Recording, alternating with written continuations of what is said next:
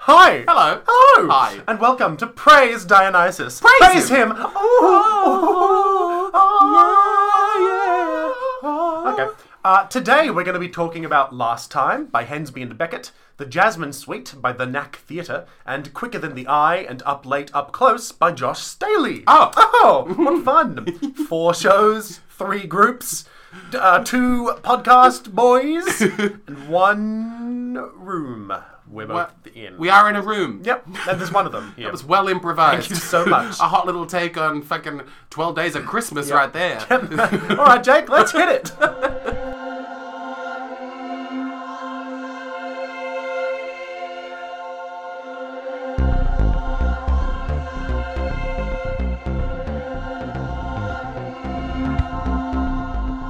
Jake. Oh god, what? Hello. Hello, James. How are you? Um, lovely. How are you? Yeah, super duper fine. That's good. That's good. Um, how- oh, could that? That that wasn't, wasn't, wasn't going to be on. not a forever voice. No, I couldn't keep that up. Couldn't be bothered. so you settled. You settled on this one. Go ahead. Go on, show everyone. This is Oh, my. This normal voice you're voice. so proud of. I'm not. Never said I was proud of it. Just said I was doing it. How are you, Jake? You got holes in your shirt. Are they on purpose, or is that just you know the way you are? You sound like an aunt. Some aunts are good. I know I have good aunts. I have exclusively good aunts. Not to get boasty Do I right up sound top. like good because you all your aunts are good. I guess I'm thinking more of like the archetypal aunt. Oh, like okay.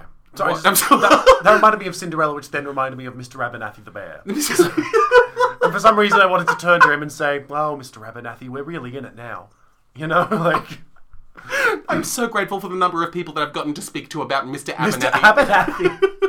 Obsessed with him. Yes. Obsessed with that girl. Um, how are you, Jake? What's going on in your life? Obsessed with which girl? Oh, the girl from the start of Midnight. No, no, no, the bear. I'm just referring to the bear as my girl. It's- Oh, I'm okay. being gay.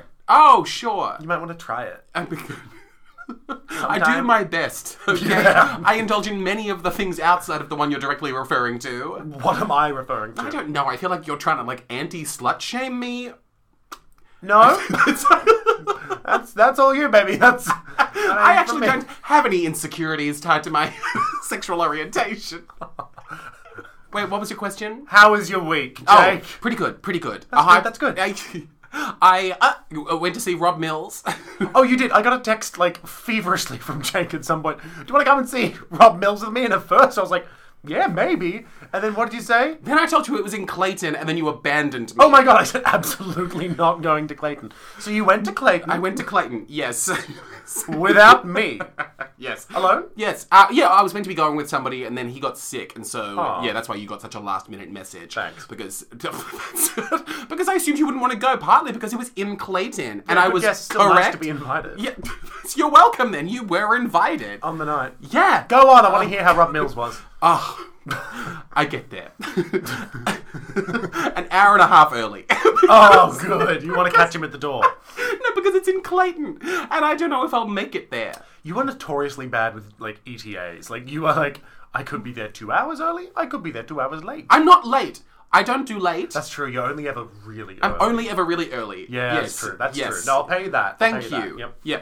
Um, yeah. No. So they're like an hour and a half early. I got to Clayton, and uh, they, they they have two Coleses. So the first off, it's like I, I yeah find this weird complex they have, which is quite nice. It's like this like multi-purpose building they have in Clayton, Sure. with like as I'm even like walking towards this mythical sounding building where this like theaterette is that I'm going to.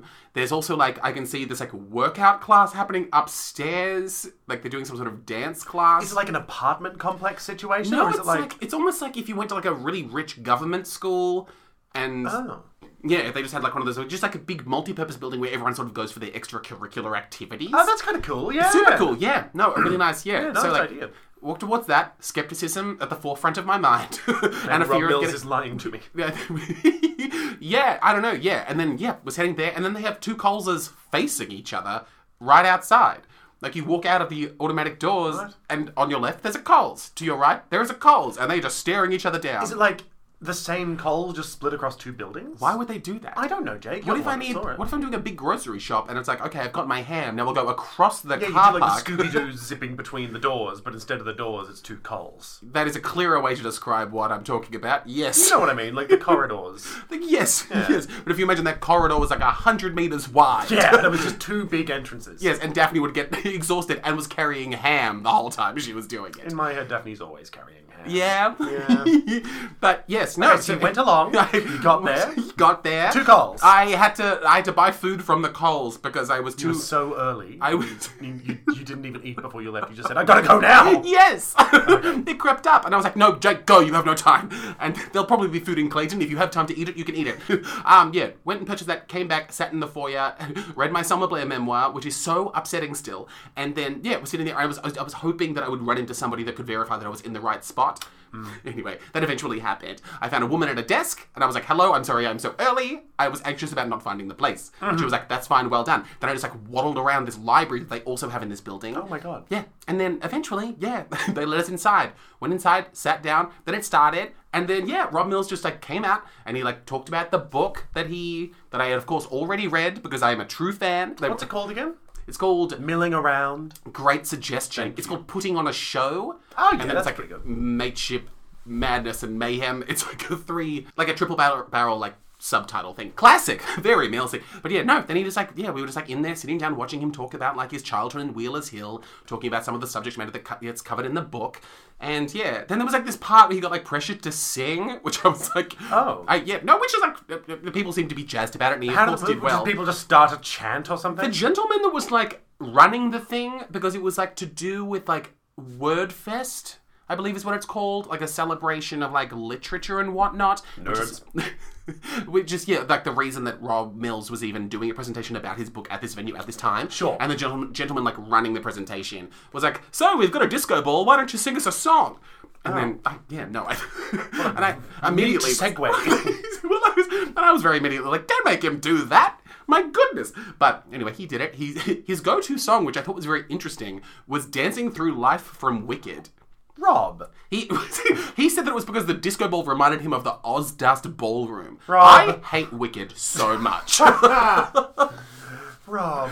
he did really well, though. I'm sure he did. He's and Rob he was like- Mills. and he We just- love Rob. He acapella the entire thing, of course. Um, but yeah, so. Were I you don't know. weak at the knees? We get the needs. That question brings me to the Oh. one of my life's low points, but high points also. Things are complicated, but yeah. So the the thing ended. What? What's the high point slash low point? It's I'm about to describe it to you. Oh, okay. So yeah. So it's all great. He's very charming. Something I thought was funny was like. There's probably like I'd say about like a hundred of us in this theater, Mm-hmm. which pretty much fills up the theater. There's like a hundred of us. I would say of that hundred, there were maybe like nine men there, which I just thought was funny because great. the book was about masculinity. Were they nine clear homosexuals? No, I Oh. thought there would be more people in my bracket of existence that are like theater going homosexuals that respect Rob Mills for his like artistic endeavors and pursuits and the way that he's made himself so impressive. Is it like a similar crowd to a Michael Bublé situation? Literally, yes. Yeah, it was okay. like largely like women in their like late forties through to like their like very early sixties. I'd say Yeah, is the okay. bulk of what this uh, like this style of like this version of fan base is Wow. or was. Maybe it has to do with it being Wordfest or something. But Hmm. there was like there was no one else that I really shared a demographic with in terms of like age or like sex or anything. Can I just say, I didn't realize it was a book reading. I would have been so upset if I came along and. Oh no, it, was, it wasn't a book reading. It was like a book talking about. Oh, even worse. Even worse. Yeah, I, I, I love. I don't get me wrong. I can and love to read. Um, that's a true fact. He's fully lying. That's a true fact. I'm can reading barely that off do a one. card right now. Um, but I don't care about people talking about writing books. What an absurd thing to have a I don't care stance on. about it. I'm- there, there's my, my Okay, I could my- listen to people talk about that all day I long. know you could. That's what Uh-huh. makes us different. That's- Mm. I'm cool. You chose books, and I chose looks. Ah, Rhea Perlman. Uh, where is she? Uh, not dead. I Thank don't God. think. I think she's in something coming up. Someone was recently talking about her, and I can't remember who it was. Is she in like an upcoming Marvel movie? Oh God, I hope not. I hope so. Oh gross. Olivia Oh, Colman's in the new Marvel TV series, and my- she's so good. Ugh. She's so good. Oh. No, Jay. I can't. I'll go No, total she's blinding rage. Oh, fabulous. She's so good. No, stop taking them all. Stop taking them. Amelia Clark is also in this new one. She's also very good. Look, you can have her, Ah. but stop taking the rest. Amelia gave us me before you. That's all I need from her. Us me before I just see me before you, but saying it us me before you is confusing. Oh, sure. I get confused just there. So Rob Mills talked about his book, sang a little song. Me and a sea of 50 year old women watch Rob Mills talk about his book, sing half a song, and then at the end, the same man that pressured him into singing, this very lovely seeming, very organized seeming man, um, yeah, was like, okay, and now, so that's done. And so now what you can do is like, you can, if you want to go buy the book to have it signed, you can do that. If you want to bring up the copy of the book that you have just purchased today, or like Jake, purchased some time ago and have already read and adored. you can now come up and so Rob Mills is sitting at this like table, like on the way out of the theater. Can I cut across you very quickly here? Rob, you have worked in and around theatres long enough now. Would Rob Mills recognize you looking at you? Like uh, from my face. Just physically, like would he look at you and doesn't need to know who you are, but would he like look at you and go, "Oh yeah, I've seen you around." That's a nightmare. I don't think so. I think you see so many people all the time. Yeah, yeah, yeah. That's a fair point. That's a fair point. No, No, I'm- I don't think any part of him would want to retain an image of this. so I don't think so. I'm not gonna. I'm not gonna uh, reward that sort of self-negative talk, Jake. What? I only negatively self-talk for what? Awards, clappings, Yeah. compliments. so he's sitting down at his little desk, waiting for people to come up with a copy of the book or whatever to like sign the book and then like get a photo with them. and so I'm like fifth in row. Thank God. because if I had to wait, this is where I this is where I come to something, and I tried to unpack this with my sister, and I don't know what the better version of this is. Is it better that I was fifth, or should I have been like forty second and had all that time to like calm down? No. because oh, good. I'm glad you know that. yeah, obviously no. That's a bad It's idea. James. I was so nervous.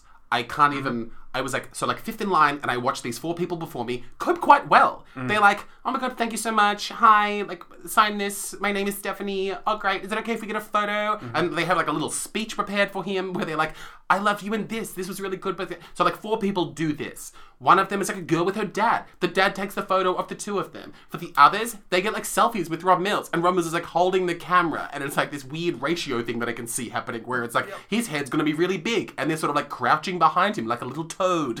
And what did you do? so I get there.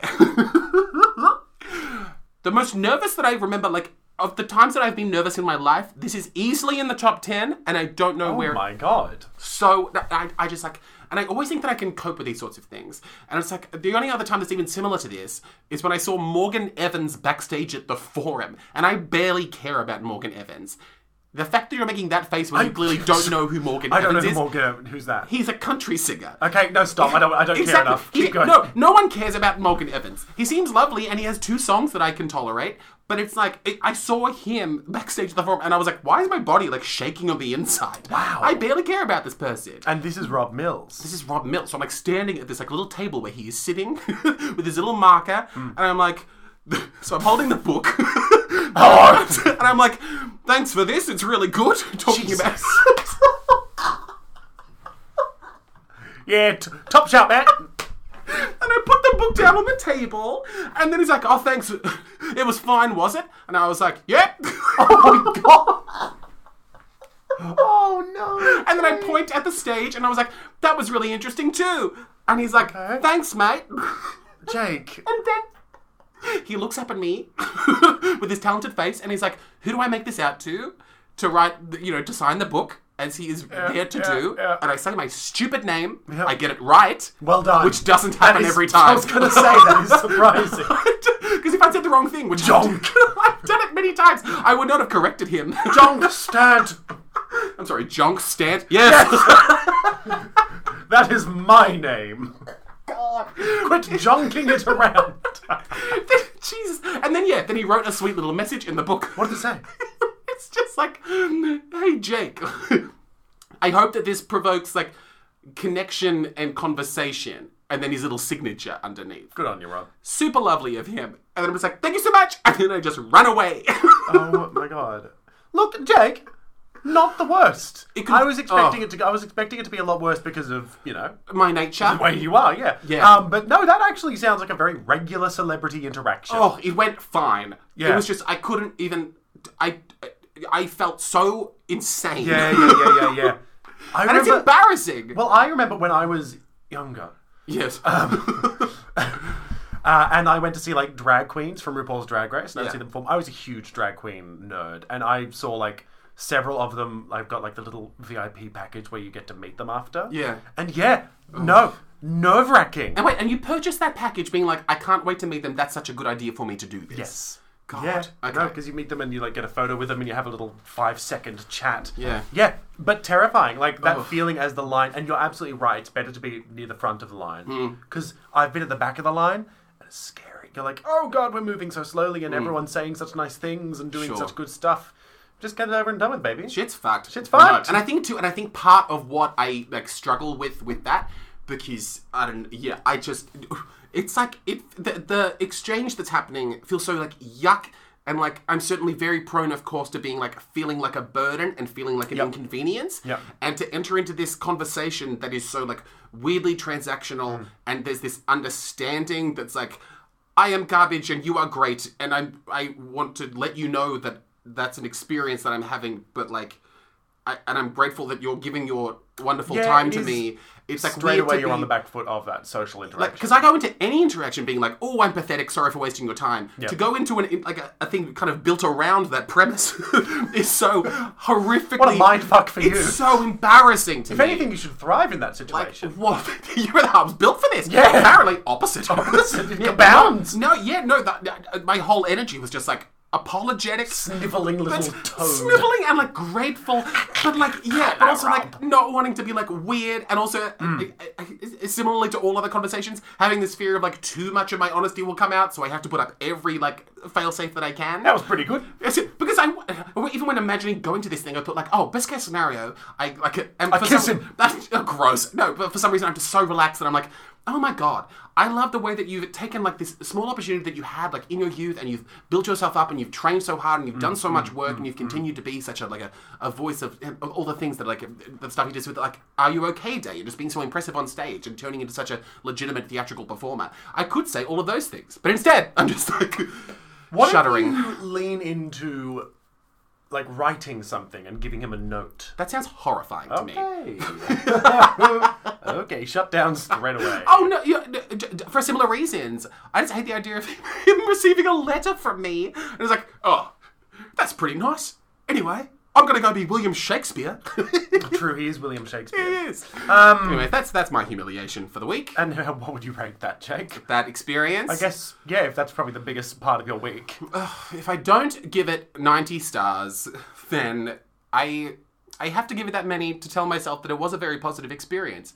It was a privilege to get to hear him talk about the things he talked about, and of course it was nice to see him. I respect him a lot. 90 stars. Yes. Alright, it's a lot of stars. I think so too. Good on you, Jake, for facing your fear and doing it. If only it were a better fear. Can I see the signature? Do you have it nearby? I will. I can get it for you. Okay, I want to see it later. Okay. Thanks, Jake. Um. How was How was your week? My week was fine. Work is crazy fucking busy at the moment. We're just very understaffed and and very very busy all the time. So, but it's kind of nice because everyone just sort of pulls together and does it, and it means the days go fast. So I'm not complaining. Mm-hmm. That's my fun, exciting news. Um, yeah, just been hanging out with Flynn, who is my boyfriend. Oh my God, Yeah, I James. know, I know. It's a huge reveal. Ah, Is this like fifty first dates? is what You me. do you forget you because you you I'm forget not this been every on time. fifty first dates. You haven't been on one. Hey, what They're always last dates, baby. Oh god. a hurtful thing to say. Yeah, what a horrible thing to say. I'm so sorry. I 50 only go on last dates. Oh, you sound terrible. That's a really funny name for like a sad like rom commy thing though. Fifty last dates and it's just some loser. Maybe that's my new cabaret I'm doing for Fringe. 50 last dates. That's a really good title. Again, uh, d- d- uh, d- c- c- copyright, mine. Taking it. It's mine. No one can take it. I That's how copyright Yeah, works. done. Um, so apart from... Because I guess it wouldn't necessarily be like the first and last date. It would just be like the last date. Oh, yeah, like a cabaret that is just a collection of last dates. Yes, Oh, and that's there'd be something. a mixture of like opinions on ghosting and like going through di- like different breakups and like similarities between different breakups and that type of thing. It's not bad. I agree. Maybe we should... Should you and I get together and write that Make sometime? fifty last dates. Let's make 50 last dates. And is the twist also that they have a brain injury, Unrelated, but yes. like the Drew Barrymore film, to be clear? Not just because I think it's so funny when people get concussions. It's horrible, horrid thing that happens. But in 50 Last Dates, it'll be great. Um, And the last date is them waking up on a boat and they press play on the VHS and it's like, Hi, I'm Adam Sandler. oh my god, Adam Sandler was in that movie, wasn't yeah, he? we live on a boat. I took advantage of your disability. Trust that you Weird love movie. me. That's a weird movie. It is. What's that other movie that involves uh, memory loss where she like goes falls off a boat or something? Overboard. Overboard. Thank you. Yes.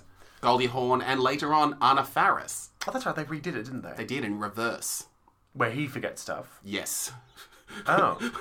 no, they're under the sea. no, maybe the reverse was she fall, falls off and she's like she's like a poor person who falls off a boat and then becomes and rich. remembers being rich. Yeah, yeah, yeah. Maybe she gets Oh, adopted by it's- a rich family. Yeah, yeah, yeah. Come on, Jake. That's what she just kept up. Her memory doesn't get replaced; it just goes away. Yeah, she, that's not. They don't incept memories into What's her. amnesia? But you wake up thinking you're rich. Not real, Jake. That's not a thing. Fuck. So I would give my week. of- What would, what would hamnesia be? would that be Miss Piggy yeah, that's Miss Piggy. getting bonked on the head? Oh, who are you? Am I rich? I feel like I'm rich. Hi, yeah. I'm a You're actually very poor. Um, Call me. she doesn't remember. Wait a minute. I don't know you. I'm pretty sure I'm rich. Hi, yeah. Oh! Erdy, gerdy, gerdy, gerdy, gerdy. That's the Swedish chef. and these are those two people that sit in the box uh, watching theatre and being mean. Yeah, Yes. yeah, that's us. That's not us. That's, that's us. And without further ado, I would rate my weeks. One of them. week. this most recent week, This most recent week. not just a week at random. That's one good. week. Good choice. that I'm on, I would rate it like a solid. What did you say, 90? I would Yes. say 91. Cunt. Yeah. You cunt. 91 a stars. solid 91. And a liquid. 90. Oh. Yeah. Settles down a bit. It does. Yeah, yeah. You know, like the water has a meniscus when you pour it? Yes. Yeah. It's like Yes. that, but the con- con- concave A version. concave meniscus. This is not interesting to anybody, is it? Mm, Not me. All right. Ah, should we talk about some theatre? Okay. Great. Hello. Hi. Um, Anything you so want to like, talk about? you know, here we are, sitting together, sitting in a room. yeah. Um, I went to the theatre. Okay. I went to the Motley Bauhaus. Okay, fine. Which is um, a place I've been to a few times now, Sure. finally. Final. Finally. You've been a few times finally. Yeah. You know, I, for a while I hadn't been to the Motley Bauhaus, and now it's, I'm at a point where I can say I've been there a few times. Oh! Okay. Catch up. You've decided you're a regular. Yeah. I'm a mothead. I'm a regular regular. You know, what can I say? Mm-hmm. I'm a Bauhaus. Bauhound. Ba- You're a bowhound. A Bauhound. That isn't bad. you like that Motley Bauhound? Like is strong, but yeah, it's, not Ba- bad. like, ba- yeah. Mm-hmm. copyright. That's mine. I'm taking it. That's mine. um, Your lawyer is busy today. yes, she is. oh!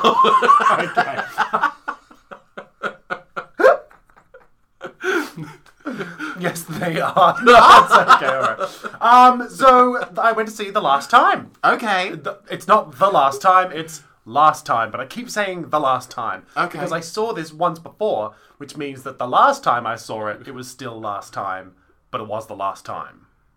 You think get that it? was clear? So I saw. I so I saw this show back in Fringe last year. sure. the last year or just last Um, Well, year? th- this this is where the fun wordplay comes in. I saw. The last time I saw last time Hmm. was Fringe last year. Great, but it wasn't the last time. No, because this is the last time that I've seen it so far. Oh, good. Hopefully not the last time. 'Cause it- Who's on first? His Oh, name is oh, who? Go ahead. That's a much clip. That was that skit would end real quick. No, his name's who. Oh. Da-da-da-da-da-da. wow. uh, yeah, went along, went into the, the theater, sat on. Well, didn't sat on down straight away. no. Uh, ran into. No, Had to find your seat first. don't mind us. Yup. It's not one of those fancy places where you can sit on the floor and get carried into the theatre. Oh God, I wish. my I wish everywhere. I wish I could get carried everywhere. Here's my ticket. Carry me there.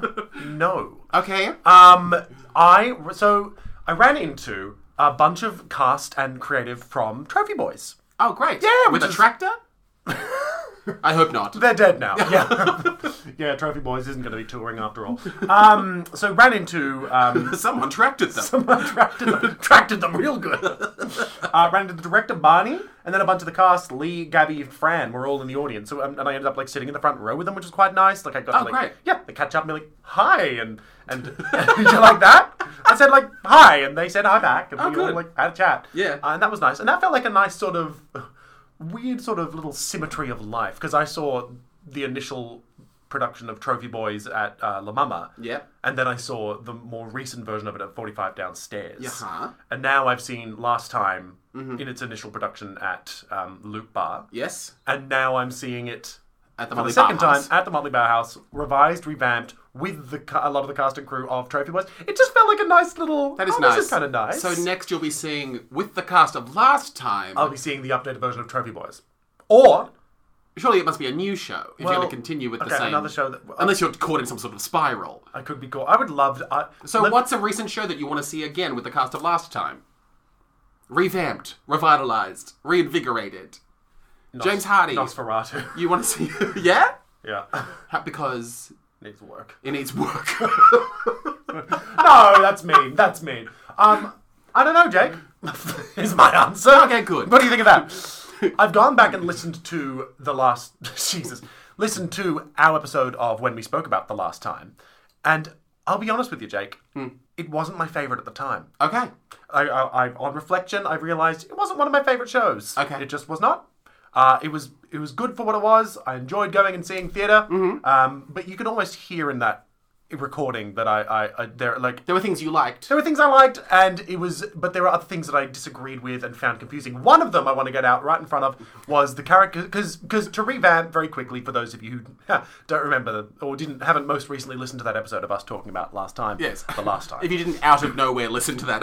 episode forty one, go back. Is it 41? I'm pretty sure it's episode forty one. Oh my God. Yeah, well, I had to go back and listen to it. It could Yeah. be a completely different episode, but I did listen. Yeah. Um. I so the, the so the, the story is it's uh, these two sort of Zuma mil- like young our age people uh, coming together for uh, what they I think what I read as is this is the last time they're going to sort of be catching up, Mm-hmm. and it's like a situationship that they're both sort of in. It's uh, Jesse and Lucas, and Lucas is like this rich sort of fuckboy energy dickhead of a man um, who is just very successful and um, gets a lot of praise for his work. He's a writer. Uh, and Jessie is this uh, woman who has sort of like slept with him in the past. Um, that is her, she's an actor and a writer as well, but she's not as successful as him. Uh, and they're sort of coming together because he happens to be in town, and so they're sort of catching up. So that's the story. We then just sort of watch this evening unfold of them sort of.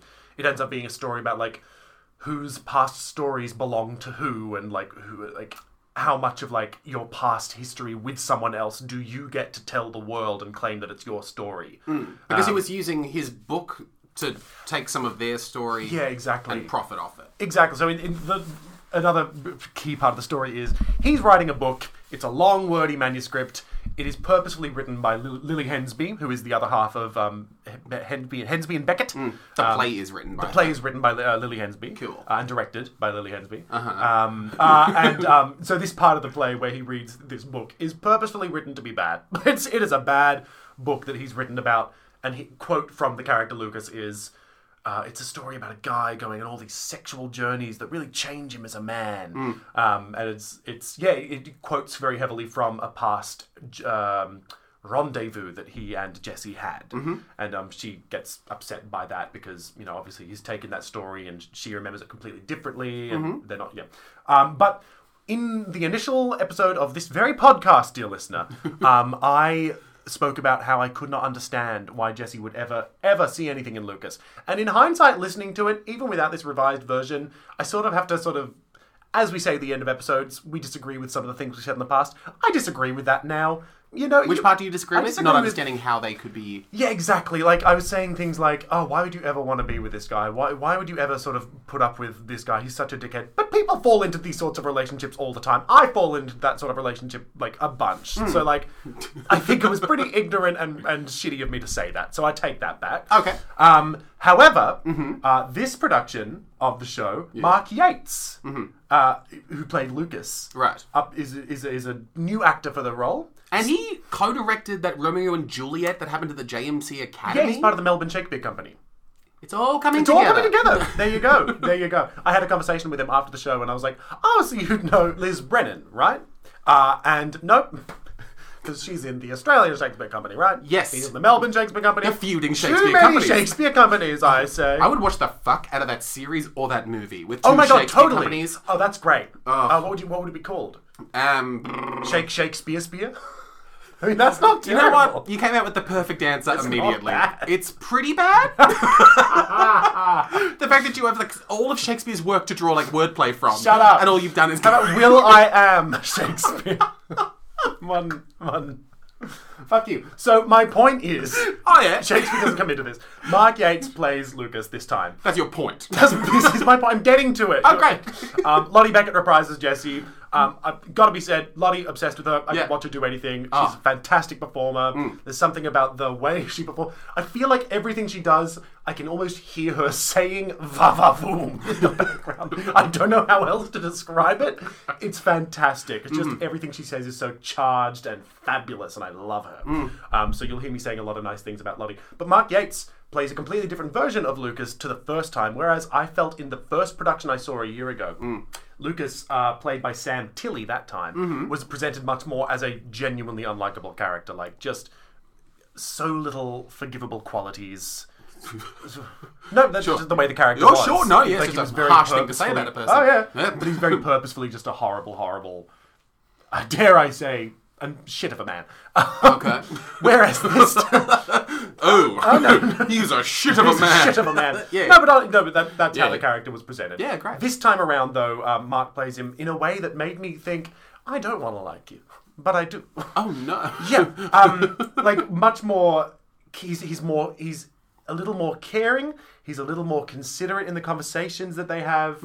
He, and he he does become more of a character that is genuinely just completely unaware of the privilege he has, completely unaware of all the advantages he's been given, and completely um, unaware that no one else has the access that he has. Sure. Yeah. So it, it becomes a lot more. I can totally see why Jesse would, is reaching out to this character a little bit more. There's almost a little part of I can fix him in there, like a little bit. Hmm. Yeah. Um, that sort of give, gives him this more redeemable quality. Also, Mark Yates is just such a fun performer to watch, Mm-hmm. and him and uh, him, him and Lottie have such a beautiful chemistry for these characters. Yeah. Um, I just the the yeah the, the play it works as just a conversation between these two people throughout the evening, on on like one of these last time stints. Jake, have you had, have you had like a fling or a, or like a romantic encounter that you have genuinely in your head considered to be the last time, like Oh, while it was happening. while it was happening? Yeah, Oh. yeah, yeah. Because that's the sort of what I read into what I read into this show is that it, both of them there was an air of this is the last time. Right. With someone that you have more than just like an experience with them that day, like someone with whom you Yeah. have history and you know Yeah. that this is like the full stop to your Like this sentence. has to be it. Yeah. Oh. Um. No, nothing springs to mind. Okay. No, I don't. That's think. fair enough. No, that's fair enough. That's probably good, really. Yeah. What about you? Um, yeah, I definitely have had uh, like uh, in particular, there's one person that springs to mind. Who um What did you just do with your hand? is this gonna jog a memory? He's doing like a little goose hand. Du- du- du- This- What- This is someone that you had a on, last time with. Come on, You're doing come a on. goose Catch the hand. joke. Okay, it's not working. It's That's a, okay. Uh-huh. A puppet. You were. Oh my god! Oh, yes. Uh, yeah, who I was His in a name rela- you're not saying. Yeah, I'm not going to say it. Okay, great. Um, was in a relationship for a while and then sort of kept coming back to, and each time we would, it would be like, this is the last time. And then it never was. Right, Um, right. Yeah, so I, this is, I very much am familiar with these sorts of nights where, like, you both know the negative qualities of each other. You both know that this isn't perfect. This isn't what we're, like, aiming towards, but it's what we got Okay. it's what we got. Um, but yeah, um, seeing this show, it really got me thinking about how theatre grows over time.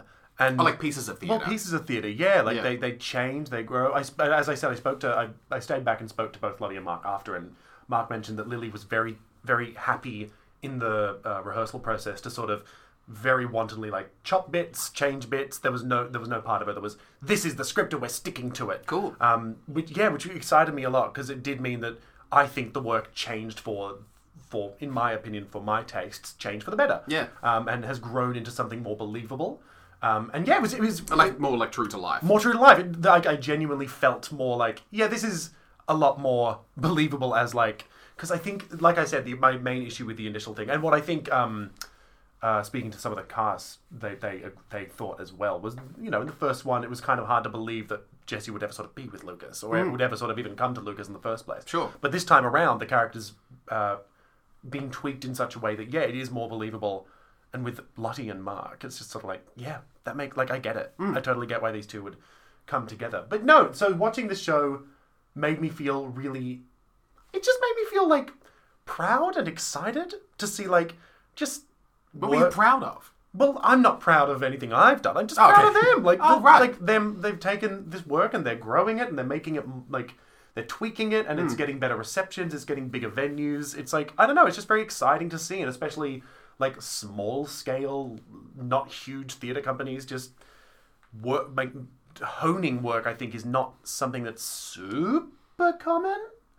I think there's a lot of new work out there all the time. Hmm. So to see stuff that's like brought back again and worked on more rather than just a new project every time is, is exciting. Sure. Yeah.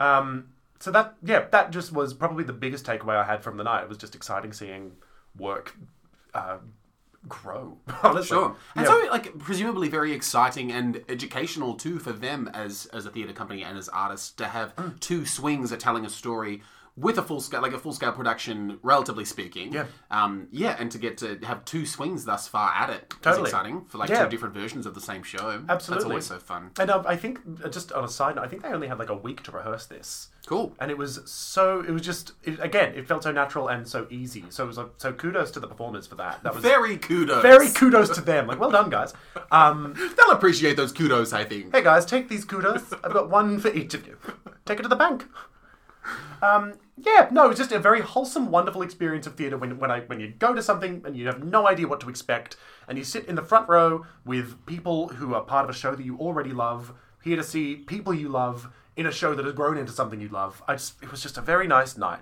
Oh my god. yeah, it was a really, really affirming night of theatre for me. Goodness. So, yeah, um, hopefully the third time I see Last Time won't be the last time I see Last Time, like Last Time was the last time that I've seen Last Time. yeah. Yeah. good. Good. Good to bookend with this style of Thank you wordplay. so much. Hello, James. Hi, Jay. Hi, I went to the theatre. I went to Club Voltaire. Now, oh, I've heard you've been to Club Voltaire before, haven't you? You've never been. Okay, you shoot me in the face. You stupid I just bitch. Mm. no, but I thought by now you would have gone. But even- Maybe. Where's Club Voltaire? Club Voltaire. I never know. I think it's in North Melbourne. Do you, like, huff a bunch of amyl and then just turn up there? What, what yeah. do Oh. you do? How do you get around? yes. Hot air balloon, mostly. Um, I want muscles. Muscles to be soft. Club Voltaire... Muscles to be soft. I barely understand what Emil does. It opens your entire butthole and turns you inside out. Well, yes. And then you squelch around. That's what like I've a been squelchy doing. inside out, man. So, where is Club Voltaire? Club Voltaire is upstairs and uh, down an alleyway. I see the issue. Okay. Could you give me the landmark? Le- no, not Ethan. It was like the alleyway is opposite a uh, Japanese restaurant. I'm just going to Google where it is. You keep okay. going. I okay. Went to Club Voltaire with beautiful British Johnny. Johnny! Johnny. what he sounds like. That is what he sounds like. We went to yeah, and went up the stairs. Like a person, like a Jake. person. Like a person. Come on. We spoke about this. to see the Jasmine Suite by Michael Olsen. Lovely. I've never been to the club. The Club Voltaire. The Club Voltaire, sure. Um, yes, no, but it's as I've described it before. It's very sweet and lovely, and I really like being there. Yeah. Um, uh, to be clear, we're saying the Jasmine Suite as in Jasmine the Scent, not the Jazzman Suite, which I just heard from you. I'm sorry. It's just that I spend so much time around jazz that when I say terms like jazz man, It's all about the notes you don't play. Exactly, and so I'm just accustomed to saying things like Jasmine and people understanding what I mean. It's a guy that can really like nail a saxophone. I'm gonna shoot you in the face. What? Should we do some scatting live on air? Let's absolutely never Scabba-da-boo, scabba-da-boo, scabba-da-boo. scab. Um, We're gonna charge you fifty bucks for that. and you have to watch all of La La Land. yeah. I've never seen La La Land. Don't do it to yourself. We used La La Land as a, as a song from La La Land in uh, Cabaret. We did, didn't we? We did. We did. We did. In the same one, but featured the the past romantic partner that you only exemplified via your hand puppet motion. True. Oh, that was Oh. a good cabaret. There's a lot of full circles in this Circles. episode. Yeah. you could just call them circles, Jack. G- fu- You're right, because if it's not a full circle, Just a circle. yeah. And if that circle were a table, you wouldn't be able to get inside of it. Little throwback. Why are you making that noise? Trying to think what that throwback means. Oh, it was to the Sam Zawadi uh, theatre works piece. Uh, it was an immersive dinner. Yes, it was the circle. The table. The, the table. You take the tables. You put them all in a line. You wrap them around. And that's the way that that works. So I went to see the Jasmine Suite. Jasmine, The Jasmine spell- the Jasmine Suite, spelled like the princess from Aladdin. Is We smelling the jasmine. oh, how did it smell? Don't say sweet. Not not sweet. Is jasmine not sweet?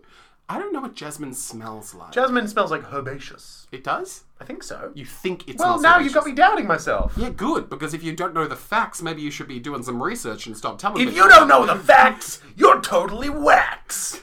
totally wax. Yeah, like the plural of whack. You're whack, man. So I went to see the Jasmine At Suite. Club Voltaire. I did. That's where I was with beautiful British Johnny. Johnny! Johnny. falling into a time. Never, never forget that he's British. So Oh we went upstairs and we sat down. It was directed by Stephen T. Boltz, who Hmm? famously directed Lenore. Oh, yep, yep, yep, yep, yep. Yes. Lenore, an old Dionysian favourite. Ah, God, I love that play. Hmm. Um, also in the play was Bridget Morrison, who was also in Lenore. Oh, was she Lenore in Lenore? She was Lenore in Lenore. Oh, you love this woman. Bridget Morrison, did you say? yes. You love this person. Bridget Morrison, yes, always grateful to see her. She's always so, yeah, reliably fantastic. Gorgeous. It was a two hander, and she was playing opposite James Weir. Show starts. and then Bridget comes in. Wait, no. So, first off, we have James Weir. He's like dancing around a bit wearing sunglasses. It's interrupted by Bridget Morrison coming in having just been shot in the, al- in the arm. do, we hear the, do we hear the gunshot? I don't think so. No, I think it's just oh, I've been shot. And they cope with it, and then they just start talking. They're in a hotel room. Her wound needs dressing. They eventually dress the wound. They have conversations that kind of establish the idea that they are spies of some sort. Oh, cool. And their, their, their plan has gone awry, and now Bridget is shot in the goddamn shoulder, which Oh, is cool. bad for you, medically speaking. Is it like a. Does it have a serious. Is it a serious tone or is it a funny tone? I first off, for a while, I was like, are these the villains from Rocky and Bullwinkle? Oh. They weren't. They have like German accents or Russian accents? They had, I think, their Russian accents is the accents that they had. Sure. Yes. Okay. I, I You can't weren't tell there, but I think they were Russian accents. Great. Yep. And then through that conversation, the whole play itself is like peppered with a very kind of like armchair philosophies. Um, and one such, which will give you kind of like an idea of what comes up in these conversations that these two characters have throughout. One of them, which I think is more kind of like a linchpin, like mindset or perspective to maybe think about, is the idea that life can only be understood backwards. In the sense, like There's got to be more to that. the idea, the idea. I feel like the sentence was longer, but it's that idea that was familiar to me for some reason, where it's like you like life feels like chaos and nonsense and wild, and you don't understand what's going on. But the moment that you look at it in retrospect, you can see like, oh. And it helps with things of like analyzing the person you've become. It's like, oh, it's because I went through all these experiences and it's this. And it also Right. frames your life almost. In, I I feel like an element of that idea is it's kind of like frames your life as a story you tell yourself, and that idea that who you are and like the journey you've been on is just the story that you tell yourself. Hindsight Hindsight. is what you're talking about. sure. I don't know how the tables have turned so thoroughly that now you're being aggressively smug at me. But Oh, because I'm just very clever. No, um. Okay, cool. Sure. Great. Which I think is like an integral idea, just in the way of like it seems to have, it, it- it's kind of been reflected arguably in the way that this story gets told, because it gets told in three chunks that are reverse chronologically. Oh, I, I, you know me. I love a bit of time fuckery in any sort of show. I love, I love it. You do I like time. do like that. Yes. Yeah. I had a friend. I don't believe you. I had. I knew someone who uh, genuinely believed they could learn, like, unlearn the way they think in terms of time, and could think in in fourth dimensional time. Like they ha- were so convinced that they could unlearn thinking in one direction of time, and that they could think at all points in time of their life. they thought they could expand their consciousness to the point where they could just like slide up and down the timeline of their existence. Yeah, or at the very least, I think maybe in a more realistic way, they were thinking they could think of all of the future possibilities as possible and like like they were so bizarre. They were thinking that they could basically think in the fourth dimension, and they were trying to unlearn thinking in in regular time flow, uh, which is just a fun fact that I thought I might share with you. That is fun. Did they succeed? Well, they sort of lucid it and became this super unstoppable Scarlett Johansson woman. They wait. Is your friend Lucy from the movie Lucy? My friend is Lucy from the movie Lucy. James. No, no, no. This is a real friend. Oh. it's a real person. but I only just then decided to make them Lucy in my head. Is that the plot of Lucy? No, Lucy, she's like in drug smuggling. She's like drug smuggling this new drug that activates like a certain percent of your brain, and like she's got like this, she's got like this, b- b- like plastic bag of it in her stomach, and it bursts on the flight. Oh, no. And, like it all absorbs into her, and then she becomes like a god, and time travels. Spoiler alert! Back in time to see Lucy the chimpanzee. Is that the titular Lucy? Arguably, yeah. So I was watching the Jasmine Suite. Jasmine Fleet, yes. And yeah, so the the scene where she gets shot, they deal with that for a while, and we kind of get the idea that there's something romantic happening between them, but nothing that's like healthy or functioning in any sort of real way. You've put your hand up. Uh, Is, is it like noticeably not in our time, or is it at a different time? Like like year wise, is it like a '60s spy thriller, or is it like a modern day? It feels contemporary. I couldn't tell you why, but it feels like it's just happening down the road. sure, cool. That I just felt like I wanted to know that. Okay, sure. There's so many genres of spy, you know. Yes, yes, yes. My preference is Austin Powers, but everyone has their own tastes. um, yeah, and then we this is where we sort of learn that something time wise is happening because then we sort of like jump back to before Bridget's character has been shot, and it's them receiving the mission that they're going to try to accomplish as a pair Oh, yep, of spies yep, yep, as yep, well. And more, yeah, bickering and whatnot occur there, and then we also get a much clearer idea of like, oh, he's kind of pining for her, and she isn't especially interested, so she's kind of always rebuffing him, and uh, yeah, and kind of a little bit more like the details and the ins and outs of like who they're doing this mission for, what it is they're trying to accomplish, and more of like the the minutia of their you know sort of relationships. Oh sure, so it's like a proper spy thriller. I, s- I don't really I haven't seen enough spy thrillers to know, Jake. but I don't think so. Somehow it feels more like a domestic scuffle that has like spyiness inserted into it. So Mr. and Mrs. Smith. I don't. Look, I'd, s- they probably sit together in terms of genre a little bit if you ignore that. some of the elements of this plot in terms of like locating it genre wise Great. Okay. because as we'll like learn in the third portion, which chronologically happens first, Oh. is the idea of like, and this is where Jake pulls his classic move of getting confused. So Oh, this, You don't know what happened, do you? you have no idea what happened in this show. rude, fair, accurate guess. so the two of them are sitting down at this cafe. um, Right. Yeah. So in terms of time, happens before everything else that we've seen The in the show. first story of the three. As in, like time wise. Time wise, it's the Yes. first thing that happens that instigates everything that follows. Before this scene happens, the set itself gets set up by the producer, Lourdes Zamanillo. She sets up a sort of like, Boots on the ground, getting in the trenches. Good on them. um, I believe it was Lourdes because she looks like the producer who is credited. I had to do some like deep dive research. Yeah, yeah, sure. But I only bring it up because like Johnny and I both came out of it being like one of our like favorite parts of the show.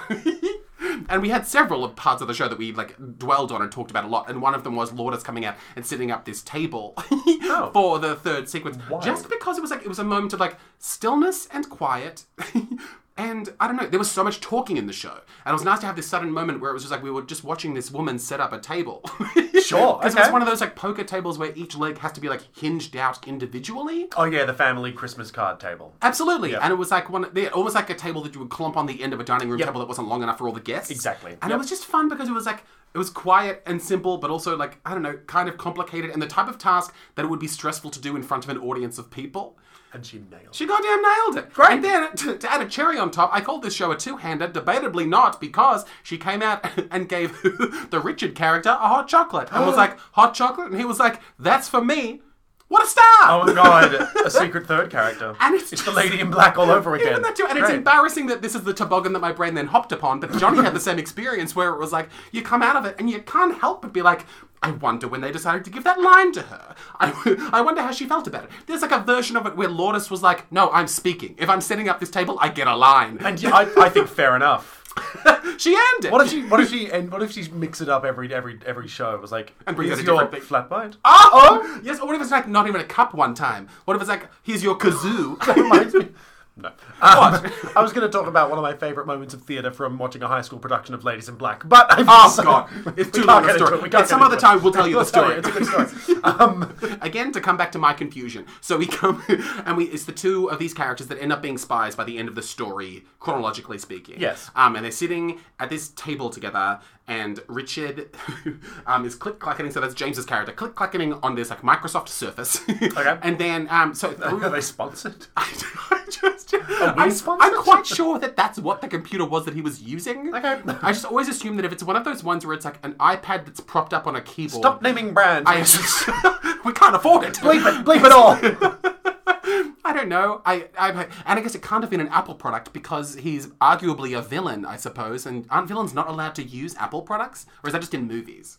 oh, that's right. That's a rule, isn't it? That's Yeah. such a bizarre thing. Anyway, let's not get sidetracked, James. It's ridiculous you're even bringing that up. Sorry, I, I take it all back. So he's click clacking on his Click-clacking on- on his Microsoft Surface. Generic, sir. on a generic laptop, laptop thing. equivalent. Yes, and through conversation, we come to learn that the two of them work in some type of IT world. Oh, Okay. well, I, I it sounded like I said world as if it like is a different realm. Their jobs are in IT. They're IT. I think. I'm quite sure. So I'm quite you're sure. already confused. I'm quite sure they both work in IT, and they work for some company that has something to do with something immersive. and what d- comes to pass is, I think that Bridget is working as like almost like a double agent for a competing IT software company, and. What we establish then is that these two characters, these two characters that we spend the play with, are, uh, are in charge of like trialing out this software where you can go into the internet and almost like be in the metaverse and complete missions. So all the time they spent as spies was actually them in like AI world. Or and this, this is why I was so glad that I was there with Johnny, so I could actually be like, "What did you think happened?" There's also a world, and this uh, was John's perspective. He was like, "I thought." So imagine this is all in really raggedy British. I always do. I thought what happened was. he was like, I thought what happened was it's some sort of like thing you sign up for and you get assigned some mission to complete in reality, and it's just like a LARPing thing. Oh. So I don't know if Bridget actually gets shot or if she gets shot in the internet. Which is the only major difference, I suppose. That's a pretty big difference, Jake. yeah, but they talk about Is it hacking. meant to be nebulous? Is it meant to be like, how do we know what's real? um, there there are some things that, that are meant to be nebulous. I'm not sure. Like, so looking at the writer's notes by Michael Olson, who wrote the play, a remark that I think is worth bringing up is, um, if nothing else, the show. Which is what he t- he's talking about the show. Um, the show shows what could happen if we try to abdicate the responsibility to take charge of our real lives and interact with each other in a meaningful and authentic way. So for that reason, I think maybe it doesn't matter if it's like a LARPing thing or a software thing. I don't know if it's like if, if, if- yeah if, if that matters. It's like that the play itself is dwelling on this idea of like as he's just said, um, the idea of like if we yeah what happens when we no longer leave it up to ourselves to connect with people and we leave it up to yeah we, we no longer seek which i think pushes it in the direction of like in terms of the way those themes marry up to this play it pushes me at least cerebrally in the direction of like it being in the internet because that itself is such a thing that gets brought up when people talk about contemporary connection Yeah. and I was like listening to Bill Maher the other day talking to some people, um, and discussing the way that it's like, which and I yeah enjoyed the, these points that got brought up in terms of like people using things like Tinder and Hinge, but even like other facets of the internet of like smoothing out all the like it takes away any of the friction that's required when trying to connect with people Hmm. um and and even like with the rest of the world like it removes any sense of you having to like seek out your own things and actually like y- yeah, it, yeah or so much of you like atrophies on the inside because you're no longer having to be the mechanism that like reaches out and tries things and gets to know things it's just like everything's just sort of like brought to us As Jesse Ware says, why are all the purest loves filtered through machines? who's jesse ware She's a singer. She's a very good dis- like pop disco singer. why are all the purest loves filtered through machines Why do all the purest loves get filtered through machines? Yeah, get filtered through machines that's one of the lines. Okay. And that's- I feel encapsulates what you're saying. Sure, sure, sure, sure. Um, yeah, there was also it was nice to be. Is there anything else you wanted to say about that subject matter?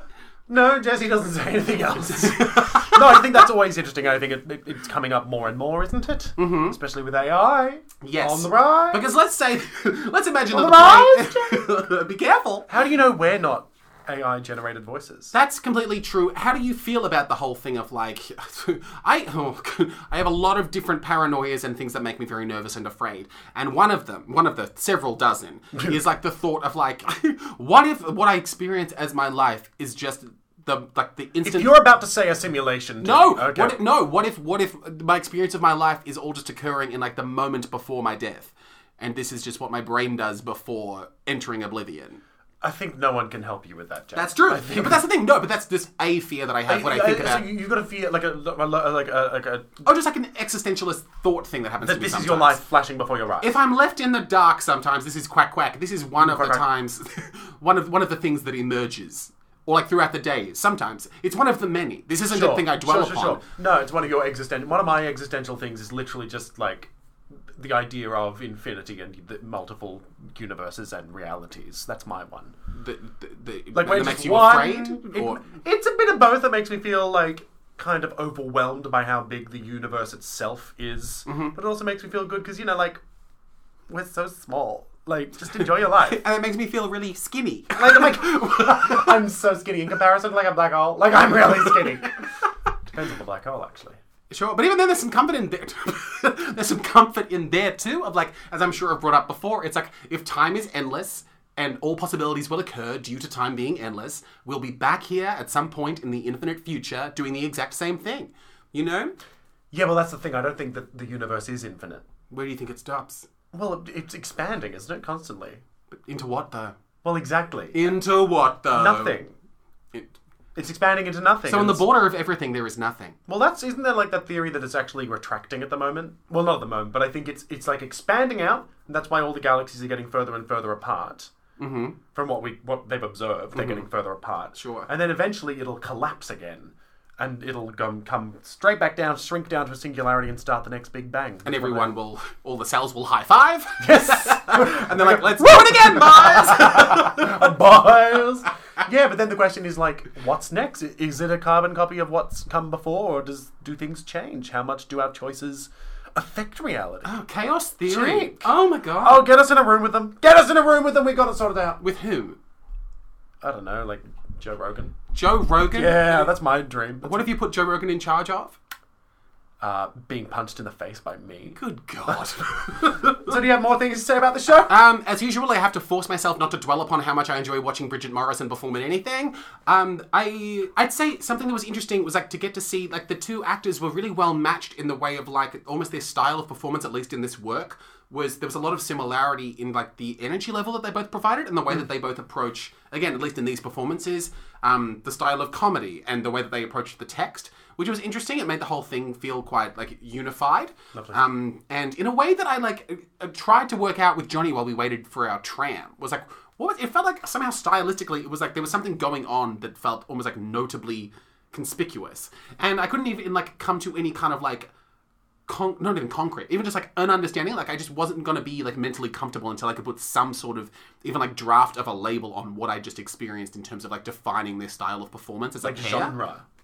kind of a genre, but more so a style, I'd say. Yeah, yeah, yeah. Like, what was it about, like, the way that these two people, like, what was it about James and Bridget performing with each other that made me, like, oh, this feels somehow like it, uniquely itself in terms of this pairing and the energy and the way that they are speaking and behaving. And it wasn't until I started, I rewatched this, like, the, the Australia, ba- I think it was the Australian Ballet Company's production of Spartacus the other day.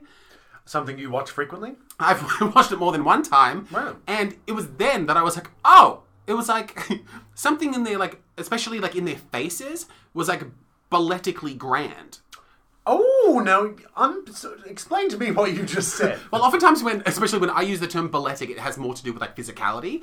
But with this, it was almost like I was watching Spartacus and I was like, oh, it's Bridget and James in this way of like, the way that with ballet, w- so seldom do you get to use text or anything, and it was like having to convey so much, even like via face, and with like a lot of like the drama in Spartacus, and with of course many ballets, but talking about this one specifically, like looking at like I, I often get uh, like, like mentally and in this instance literally dwell on the scene where Spartacus has to kill his pal in the Colosseum, Mm. and the way that they have to express so much grief um, through just like their bodies and their faces, um, and I don't know, and one can easily forget about the faces of people during a ballet, Yeah, because totally.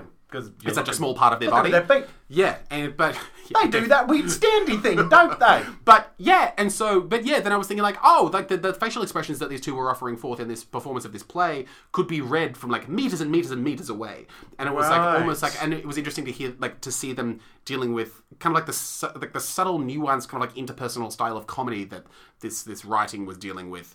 But with the the intensity of something that, yeah, in this instance felt like oddly balletic. So it was just like nice to experience something strange and kind of like for a moment kind of like indefinable. Um, it was nice to have Oh, great. like wrestle with like why does this feel weird And also satisfying to hear you, you found what it was. i suppose enough for me to be like okay good That's enough. next that makes problem Me feel happy for you. oh thank my you sweet angel Jake. Eee. ah, George, where can one watch Spartacus?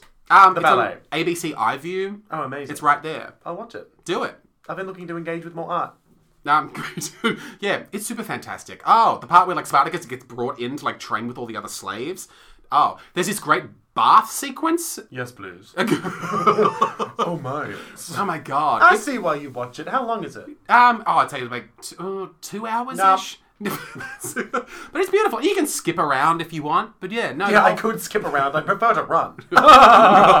Thank you. yes. Why was it called the Jasmine Chronicles? The Jasmine's, the Jasmine's wait, Quartet. because that was the name of the room that they were in, Oh, sure. because they were in a hotel. Okay. And also, that was like when they were like rattling off in the scene in the cafe with d- different interpretations as to what was actually happening. One of the options of the missions that you could complete in this either software based or in real life LARPing style immersion, one of them was called the Jasmine Suite. Ah. And the other ones were called like Kill a Baby in the Woods and like Go to Space with an Elephant. Trigger warning, baby death. Trigger warning, baby death. hong. Also, they were not. Obviously, those examples were not in the play. I've just forgotten the real things that were Oh, you named. mean Killer Baby in the Woods wasn't in this play? Why isn't that the one we're Missed- watching? Missed apple. Low hanging fruit. Come on. All right. Look, if Stephen T. Boltz directs a play called Killing a Baby in the Woods, I'll go. So. Anyway. yeah, Jasmine.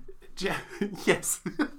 Marries Aladdin. Spoilers. Oh, spoilers. Oh, poor Jafar. Portfolio Prince Abu Boo. I don't know why my um, go to there was going to be. Ooh, oh, Jay. Yes. Is this show spooky or are you No, just. not at all. But it's a magic show. I went to a magic show. Did you know it's the Melbourne Magic Festival, Jake? Only because you told me. It's the Melbourne, well, probably not currently, I think it's over now, but it was the Melbourne Magic Festival. Incredible. A festival, um, which is something I didn't know existed. No. Uh, and I went along to with Flynn. Uh, we went to see Josh Staley. Uh, we saw two shows of Josh's. Okay. So well, I'll speak about like a bit about the whole experience, and then I'll speak more about the individual shows. Okay. Um, the shows we saw were um, Quicker Than the Eye uh, and Up Late, Up Close. oh. How is that punctuated? Up Late, full stop. Oh my god. Yes. Up Close, another full stop. Two full stops. Yeah, you like that? Oh God! Is there anything in fool stop? F O O L stop. Yeah, yeah, yeah. Full, like whatever it was, full, comma, stop, exclamation point. I see. uh, There's potential in it being a sentence. That's what you're Well, telling what would me. you do with full stop? I don't know. James Hardy is Okay, in all right. Full stop. yeah, I don't know. I guess you'd have to be like a like a doofus that learns jester? about. You'd have to learn about punctuation. I I'd be think. a little dunce, the town dunce. The town dance I'd have like a little white pointy hat. in a children's show that teaches them about how semicolons work or something. But I get the memo mixed up and I think it's about my actual collar. Yes. yeah. That's something. I don't hate this at all. That's not bad. How much? Yes. Yeah. Yeah. The place it was, I need to talk to you, uh, first of all, about the building. Those of you who follow me on Instagram, and I assume that's all of you, uh, would have seen I posted a very bizarre photo. Mm-hmm. Uh, and it is, it's of, uh, so the building, it's the Arrow. Uh, It's a hotel on Swanson Street. It's up the Carlton end. Okay. Uh, and it is a confusing labyrinth Mm-hmm. of many different architectural styles, l- liminal spaces, uh, sort of RMIT style wood paneling walls with like little holes in it. Okay. Uh, and then like then you go down the corridor and then there's like glass and metal s- walls in one room and then you look down the other side and it looks like a tiki bar. Like it's a very confusing. Oh, great. Very like I want to know the history of this building. It's clearly existed for a long time and has been built on again and again and again and again. Fun. Yeah, fun. Great place for a magic festival. Also, it seems like no, because it's like this confusing, weird space. It feels right. Oh, sure. Um, that did- did sound very like what a fucking mix of weird shit. But no, I It meant like also sounds as if like a woman with a clipboard walked into the building and thought, you know what should go in here? oh yeah, A magic Well, it festival. seems to me the entire ma- from what I could see, the entire magic festival was taking place in this one building.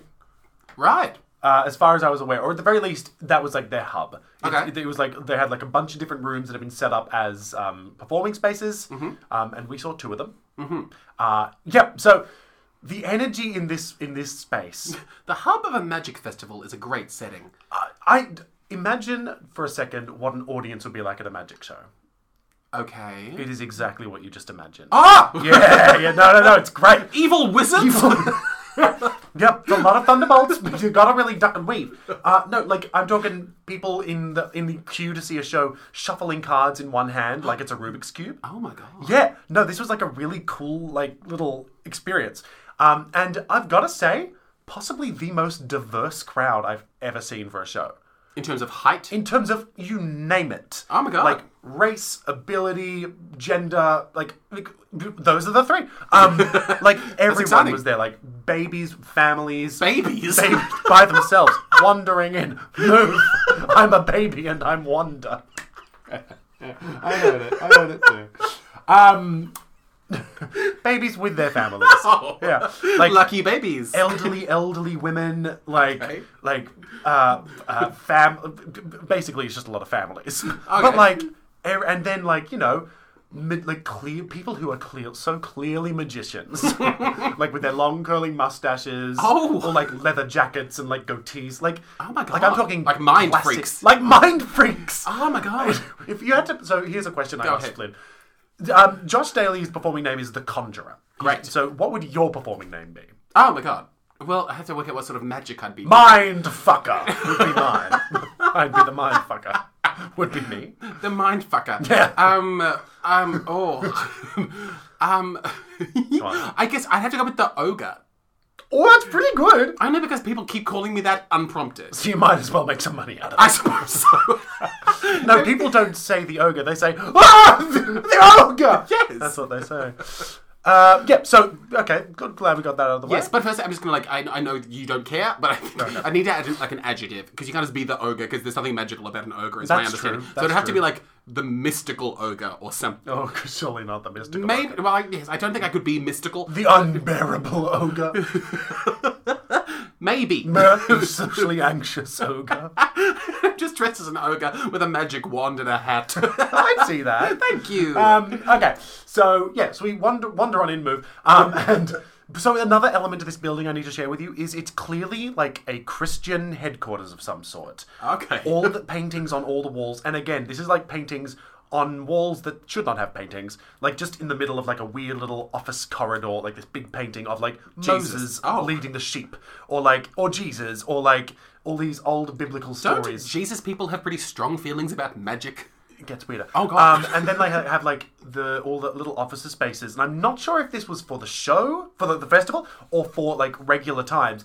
Like one of them was like excellence one, the next one was excellence two and three, and then the next one uh, we walked past had this picture of the cross, and it said an army is on the rise, and then under that it said war room, twenty four seven prayer room.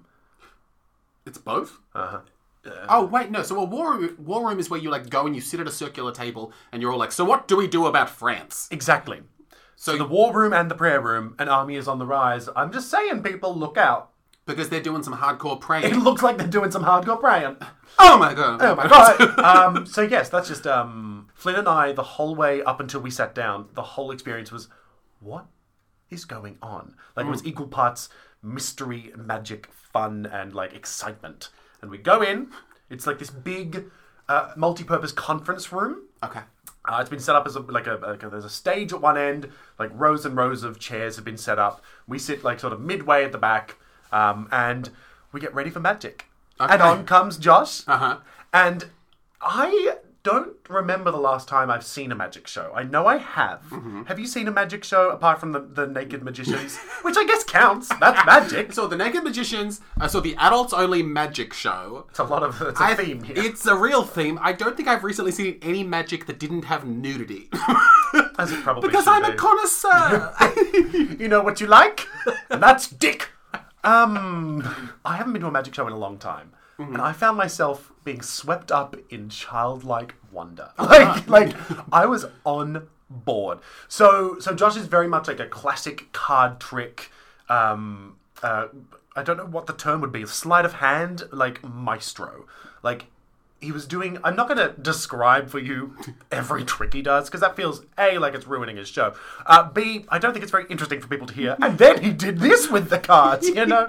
like, it's amazing to watch. But it was amazing how quickly Flynn got swept up in it.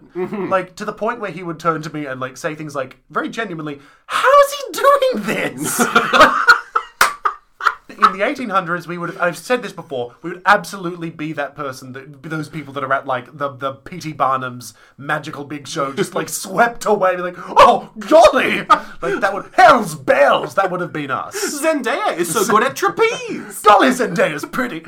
Um, she is pretty. Uh, so, so it was just one of the, my favorite parts of the whole evening. And Josh, I thank you for this a thousand times. Was the experience of of ma- of, of first of all the magic show, but Flynn just being like absolutely beside himself by the end of it, with like, how's he doing this? And me as well, because so often he, he will do a trick that you know you've seen other you know, I I watch um, you know that show uh, Fool Us by Penn and Teller. yes. So I, I went through a big phase of watching that. Uh-huh. So like I've seen variations of card tricks. So like Josh would do a card trick that I would sort of know. I know that trick exists. So I know there is a method, and I know it's not real magic. So you're onto him. I'm on to you, Josh. But I cannot for the life of me figure out how it's done. Mm-hmm. And for that to be done in front of you, physically, in the space, and especially as Josh did it, with such confidence, Mm-hmm. it really does make you go like, huh. some, some things some things afoot. I think this cocky conjurer might be a sorcerer. There's onto something. Um, yeah, and so many times he did that very classic magic wizard thing of like he'd make a mistake.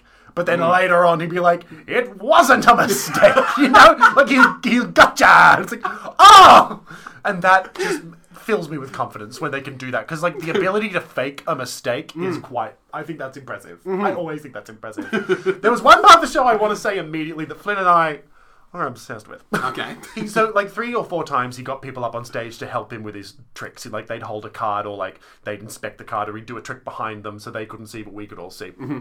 And one of them, he got this woman up, just this like middle-aged mother up on stage. She's holding the card. Just this woman. Just this stock standard. regular lady. And before I go into this, you need to know he's the sort of magician that is very like um saying thing like he's saying the most classic magician stuff you've heard. like, like like Simsalabim. like Simsalabim. Although one of the people pulled up on stage said Simsalabim. So Oh. you're guessing. You're in the right ballpark. Thank you. No, but he's saying like classic magician stuff. Like, um, God, I'm not going to be able to think of anything now. no, like, um, Here is a rabbit. like, if I were to take these cards out and show you all, and then I will remove the card. Like, it's very like. Is that the tone he was using? yeah, yeah, yeah. That's so Like, exciting. no, exactly. Like it was a magician's show, bitch. Um, come on, bitch. Get into it, bitch. That was the energy everyone had. Um, just gay bitches. So he's asking this woman to like. Would you? He one of the questions he asked a few times, and the reason it's called "quicker than the eye" is like he's trying to prove that you can be quicker than the eye, and he talks about how he loves possi- like he loves the mystery behind magic, and he loves doing things that make people question what is possible. Mm. And so he's asking this woman, if I were to pull your card out of this deck of cards and get it right the first time, would you would you believe that was possible? And I can't remember exactly how it worked, but she said something like, "No, no, I, no." And then he was like, "Are you sure?" And then we both, Flynn and I, witnessed just this like upset at, at the edge of her limit, like just regular woman, just her reaction. was like- She was like, "No, no, what? what yes, yes, okay, what? I wouldn't." know." And once you notice, I have this brief different direction of what? No, yes. What do you want from me? She mind freaked. she, she was mind freaked. It was so funny. So watching him push people to their limit, just so good. No, yes, she, what? she coped okay in the end. She was fine by the end. It was just like the lights were on her. There was a lot of pressure for her to like answer. Just like, no, yes, I don't know. a lot of pressure for her to be open to the idea of magic existing. Obsessed. And there was another one that came up on stage, Dana, who I. Dana, if you happen to be listening to this, I love you. She, she was just so cool, and like she was also just like this. Her, she was there with like her family, and she got up and he did this amazing trick where he does that. You know when magicians do mind, like they read your mind. yes. Yeah, Yes, intimately. the naked magicians did that. Yeah, but that is such a good trick. Yeah. And I still don't know how they do Like the it. thing where it's like, this piece of paper has been in a briefcase this Yes! entire time. Yes, exactly that. And he did that with like she would think of like a family member of hers and think of their name. Mm. And he did it with like this th- like a piece of card he folded up and found in a lemon. Like like like mama, this is real magic. and it just yeah. So Ah, had a great time at the first magic show, Jay. the 1st Mm. Bow, bow, bow. Oh, yeah. Hopefully that worked. Definitely. Mm-hmm. Could you pitch shift me so it works? You know, just vocally tweak it. of course. Uh, so we went to the second show. yeah. For those of you just tuning in, Flynn and I are at a magic festival in a weird Christian hodgepodge hotel. Uh, and we're going to see Josh the Conjurer, Yes. who, I've, i again, I've just got to say, obsessed with this man.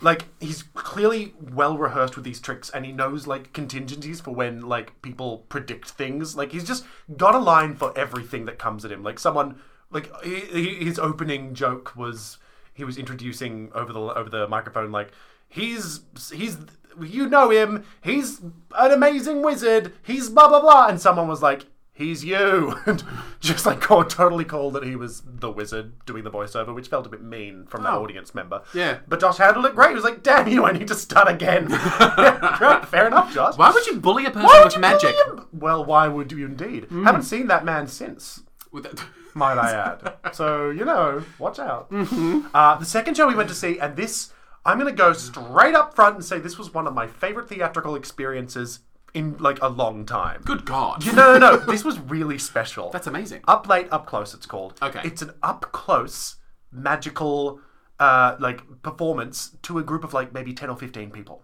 Oh my God. So we're gathered around this little table with him. Mm-hmm. uh, Is it a circle? It's like a, it's one of those, almost like a, like a, po- like a billiards table, not a billiards table, like a, like, There were a, pockets and balls.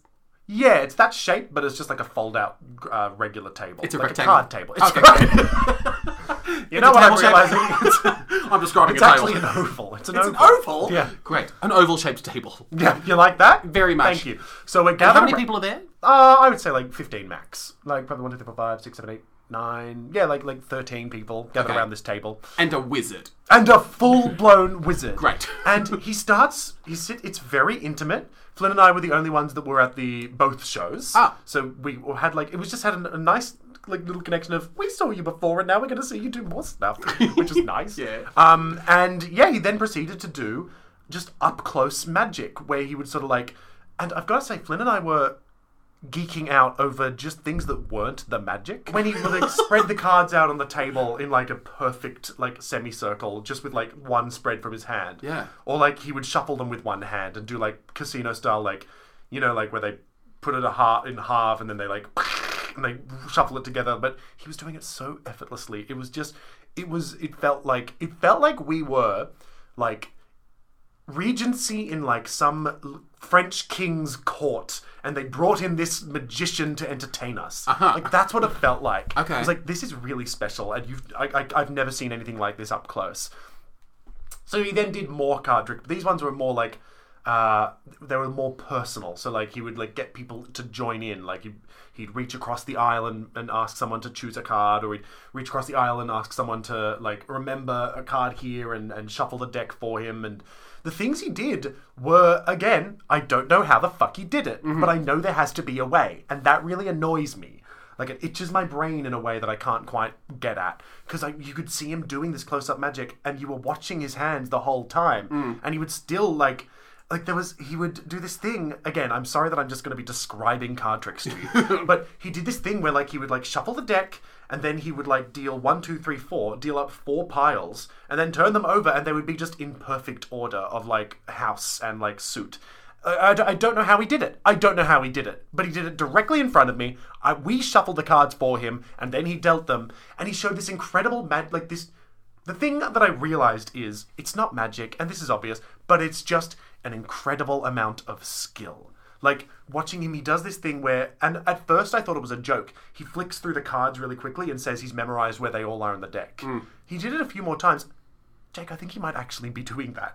I think that's the magic. I think he's genuinely b- lo- like memorizing the deck and then using that to do the card trick, which is more impressive than magic.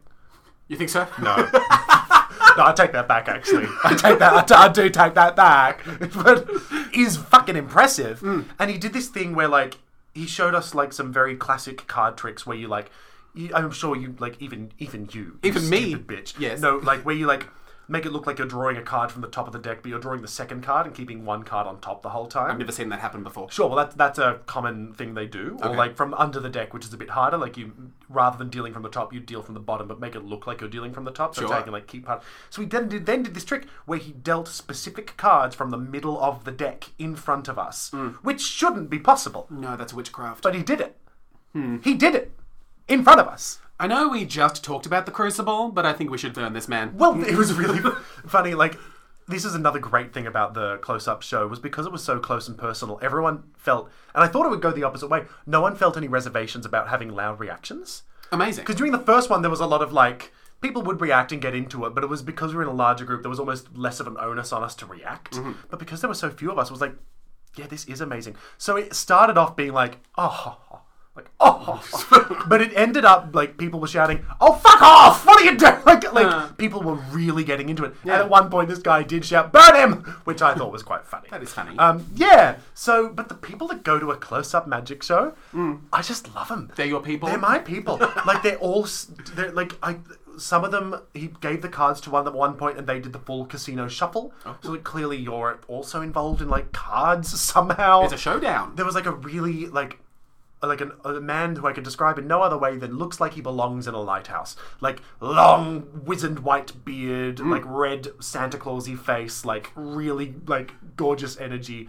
Um, but the, the people at this, or yeah, really getting into it. And again, I just I cannot get over how impressive Josh's skills are with the cards. It's the sort of thing. Did you ever go through a magic phase as a child? I feel like everyone did at some point. I went through like a witch phase, never like a magic phase. Sure, like never, like witches, and you were obsessed with witches, or like Into witches, into the idea of witchcraft, which I still am. Yeah, so I guess it's Totally. not a phase; it's a lifestyle. but, Unbearable. But, Um, but never the sort of person to be like, okay, I'm I, I I'm holding this prop, and now I will make it do an unlikely thing. See, I fully was. Right. I fully did that. And, adds and I, I had like a little magic kit and I had like a little plastic top hat that you could hide a bunny in and stuff like that. Mm-hmm. Um, so I've always felt a little bit like, oh God, I l- like there's a little bit of magic in my blood. Are you going to be his apprentice? Do you think? I'd love to, Josh. If you need a hand, let me let me know.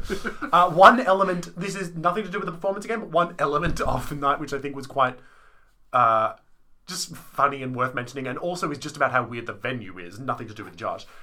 There was like a bar. We the the space we went to for the second show, the close up and personal, was like a foyer space that they were using for the show. So it was like this. I couldn't, uh, Jake. I could not describe to you what this foyer space looks like. It's like this weird conference room, liminal space, g- fake grass on the walls, inset lights, cement and stone, and a bar. Uh-huh. And the bar was being packed down during this show. Yes. And let me tell you, they had not been briefed to be quiet. it was like clink clink, like it was it was like. Have you you got that burpee? Have you packed that away?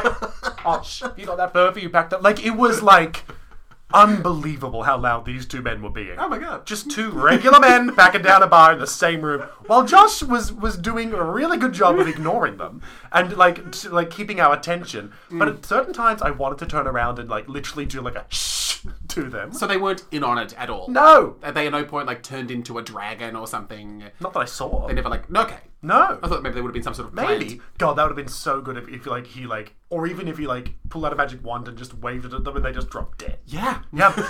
but no, they were just annoying. That would have been a really fun touch, though. So I reckon I'm just gonna say and What? I, I if if anyone listening to this, if you ever have a chance to see not just Josh Staley's close up magic show, but if you ever get a chance to see a close up magic show, which I genuinely did not think I would like, because close up magic sounds scary to me, do it. It's so fun and it is so good. And if you get a chance to see Josh do it in particular, do it. Because again, it's like it's he's a, a proper professional with those cards. I don't know how he does it, and it is it, yeah, really, really good experience. So, Jake, get yourself to your local magician today. I wish I lived in a town that had a local, local magician. Oh, that'd be so nice. What's the closest equivalent you have around here? Uh, I've got that apothecary that helped me pretend to be dead for a while. Jake, that's the plot of Romeo and Juliet. Oh, you're right. Come on. Oh Incredible, great. Oh my god, amazing. So that was another So, uh, stroll around the mulberry bush. Dionysus praised. you like that? You like that? No. I'm gonna stop asking if you like things. You should. I do that a lot.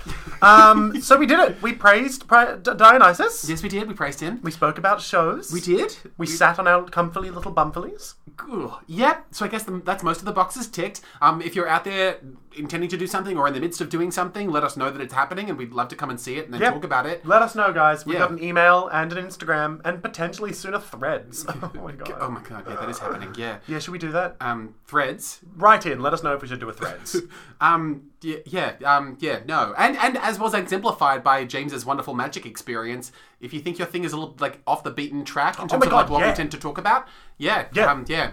Even if what you're doing is strange and maybe not even like necessarily in, like explicitly theatrical, I mean, yeah, as long as it's a thing, a thing, I'll come along and see it. You know what I want to see, Jake? I want to see wrestling. wrestling. I want to go and see wrestling because I think that's also quite a theatrical experience. I'd agree with that. Yeah, I saw a lot of wrestling growing up because my like yes, my like step uncle was involved with a production team that did wrestling for a while. So I- Wow. yep. I so didn't know that about you. So, yeah, I've got a lot of secrets. Yeah, so I yeah saw wrestling a lot. Great. Um, yeah, There's um uh, Thornbury uh, Theatre near me does a lot of wrestling. Thornbury Theatre. The Thornbury Theatre. It sounds like you have a lisp. Anyway, let's.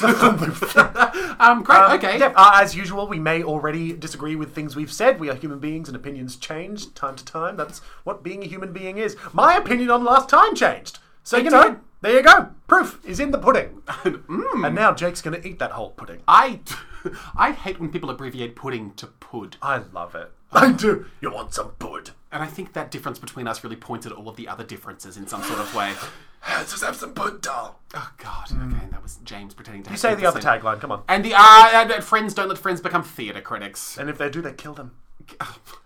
We, we are condoning violence. Especially Hong against suspected witches. Yes, burn them.